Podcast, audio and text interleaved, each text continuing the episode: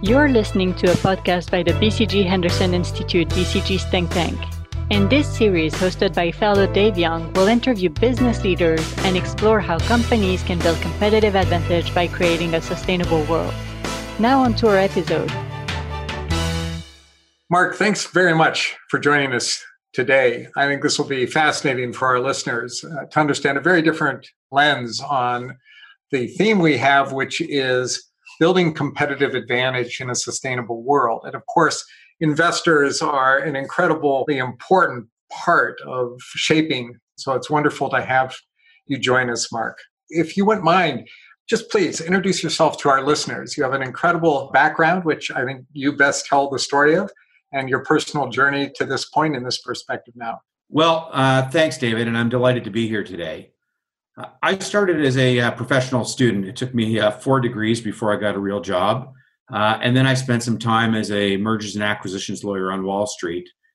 I got into the investment world just over 20 years ago, first with a small private equity firm. And then I found myself as a Canadian working with the Canadian pension plan system. So I spent about four years with the Ontario Teachers Pension Plan, and then just over a decade at the Canada Pension Plan Investment Board uh, the last four years of which uh, there I was uh, the CEO.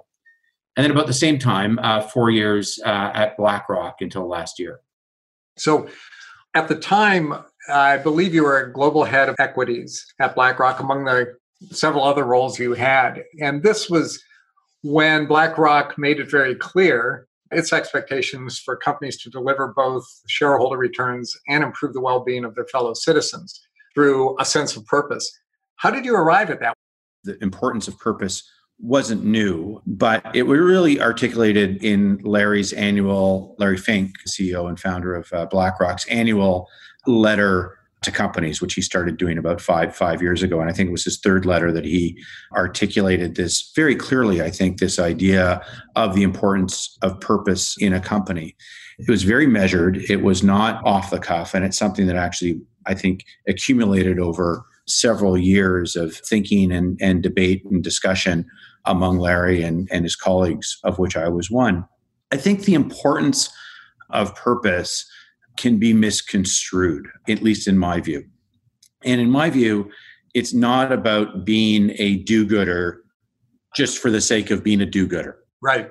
I think what became very clear to me and, and others is that companies that demonstrate a clear sense of purpose are companies that will be the outperformers in the market. They'll be companies that will have longevity.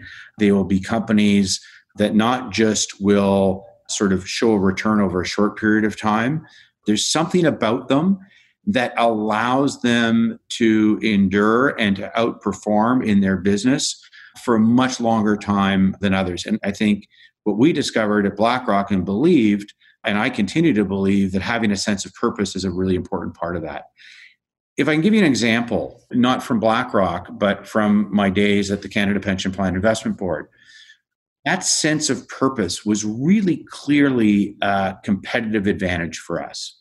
We were, uh, for those who don't know what the Canada Pension Plan Investment Board is, it's the organization, the asset manager that manages the reserve fund of the national pension in Canada. So there's about 20 million people who are the beneficiaries of those monies that are, are managed by CPPIB.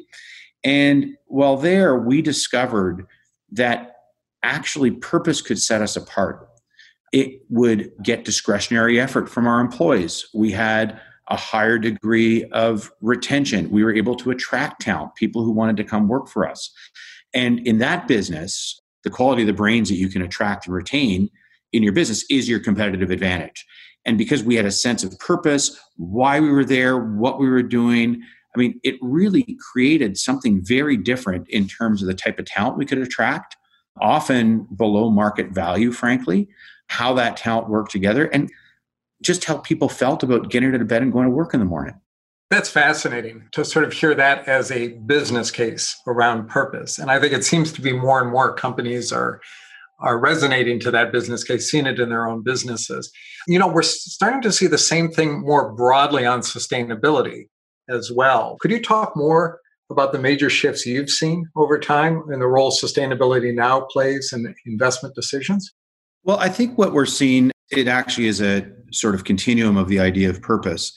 Companies that have a clear purpose are companies that will outperform. They'll do better at ultimately delivering shareholder value in the long run. And I think what we're starting to understand more and more is that there's this convergence. And the convergence, the way that I put it, we've talked about this uh, many times, is a convergence of values and value. Companies that have good values are companies that will have more value in the long run. They are simply better managed, better run, take a holistic approach to their business, and therefore are able to deliver not just for the society in which they operate, not just for all stakeholders, but also deliver value for shareholders. And as you go more long term, it becomes clearer and clearer that this concept of values and value converge. And it becomes clear that ESG factors, environmental, social, and governance factors, end up being priced in to the value of an entity. I give a very simple example of this. My office in Manhattan used to look over the Hudson River. There's a warehouse that I could see from my office window. And I said, if you're a short term investor and you are thinking about buying that warehouse, you probably don't care much about climate change. But if you're a long term investor, you better care about climate change because your investment will literally be underwater if we have a two degree rise in temperature and a corresponding rise in sea level. So, Mark, this is all about long term value from an investor perspective, getting it right for the long term. I think it is, but getting it right for the long term, we often think about being long term as simply like set it and forget it. It doesn't mean that you don't have constant adjustment and constant change and constant reevaluation of those factors. And as it relates to sustainability, I think what's happened is we're starting to see an evolution, an evolution to this approach of integration. Early days, sustainability or ESG investing was all about screening, right? We will simply screen out those companies in our portfolio that don't have the characteristics that we happen to like or we happen to believe in.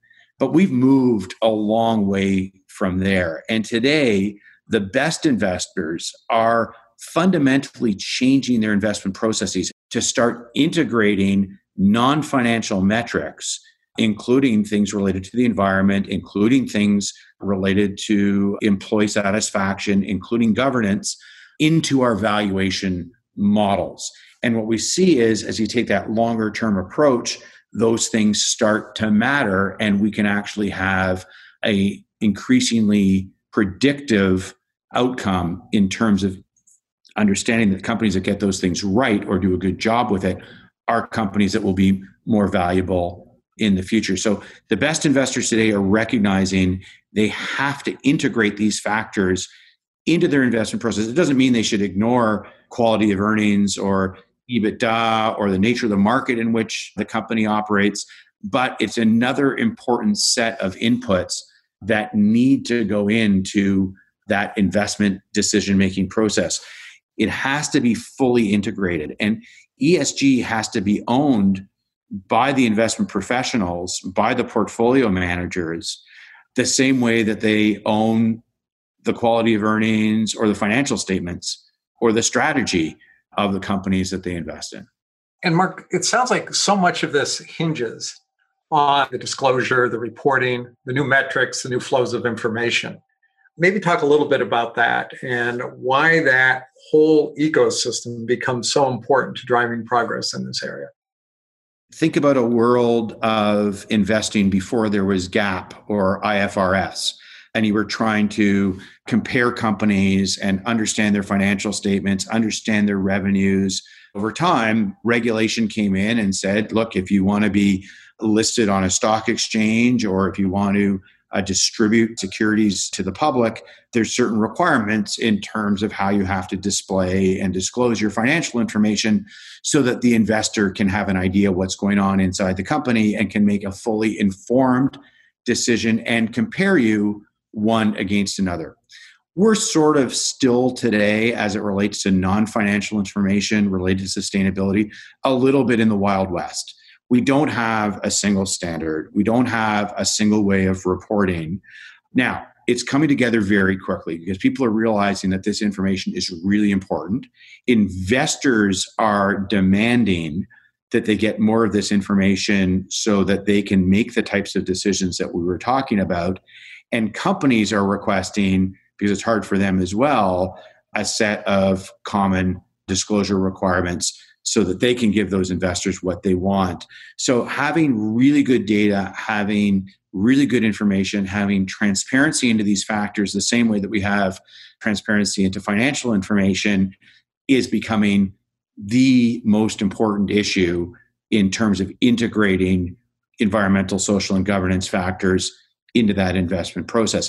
So we're starting to see because there's pressure from, I believe, because there's pressure from investors and from corporations, we're starting to see these groups come together and some degree of standardization coming out of the woodwork, which I think is really important. If I'm a company with all of this going on around me, what do I have to do right now to show that I'm getting this, to help investors fully understand my contributions on the ESG front? What do I need to do as a company? Many companies, if not most companies, are doing an increasingly good job at this, but understanding that issues around sustainability are actually critical to the long term value of the enterprise.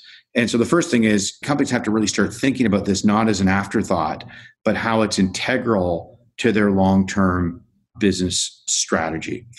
Second, they then have to be able to measure their progress against that strategy and hold themselves accountable. And it's the role of the board and the role of shareholders to hold companies accountable.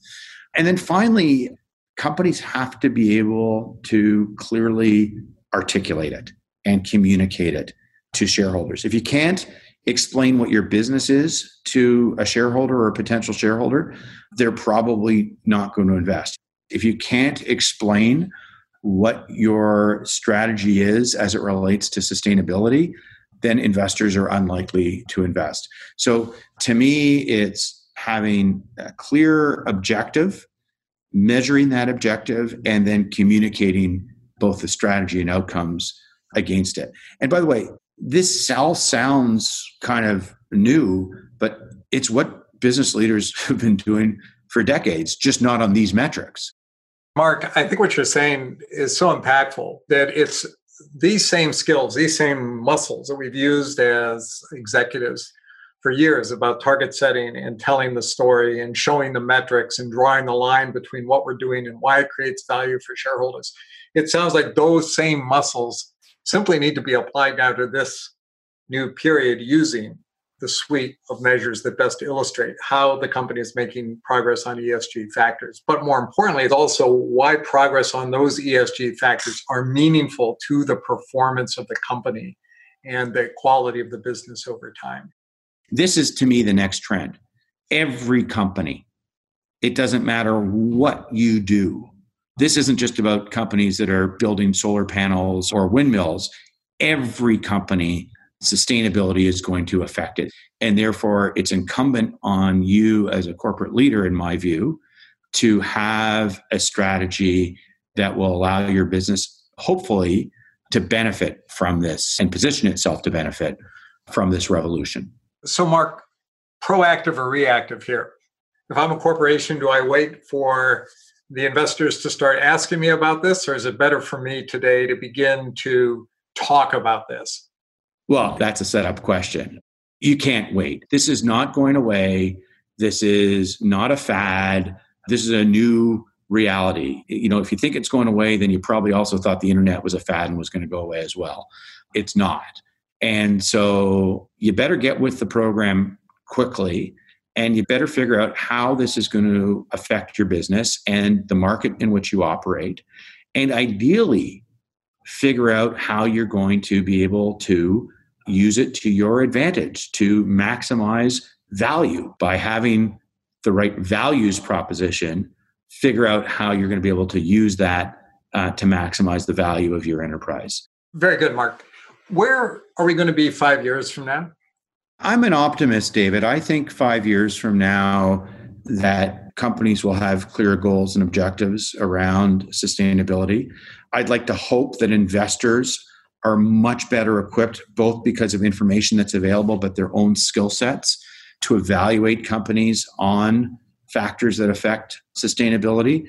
And I hope if that happens, we'll also be on our way to creating a better world. I believe in the markets. I believe that the markets, properly directed with the right type of leadership, do lead in most instances to better outcomes for uh, society. This idea of transition finance, taking firms that need to transition, particularly as it relates to greenhouse gases, I think that we're going to start to see that this is probably not a burden, but instead um, the investment opportunity potentially of a generation.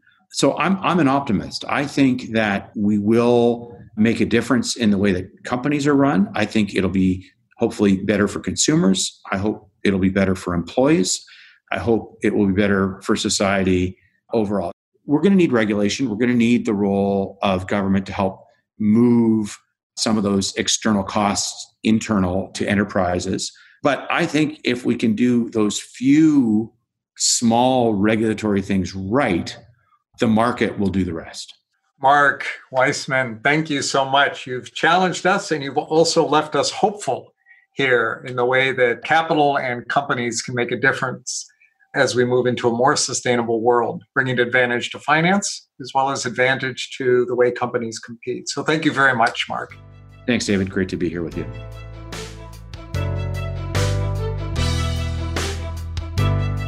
This podcast was part of our series on building competitive advantage in a sustainable world.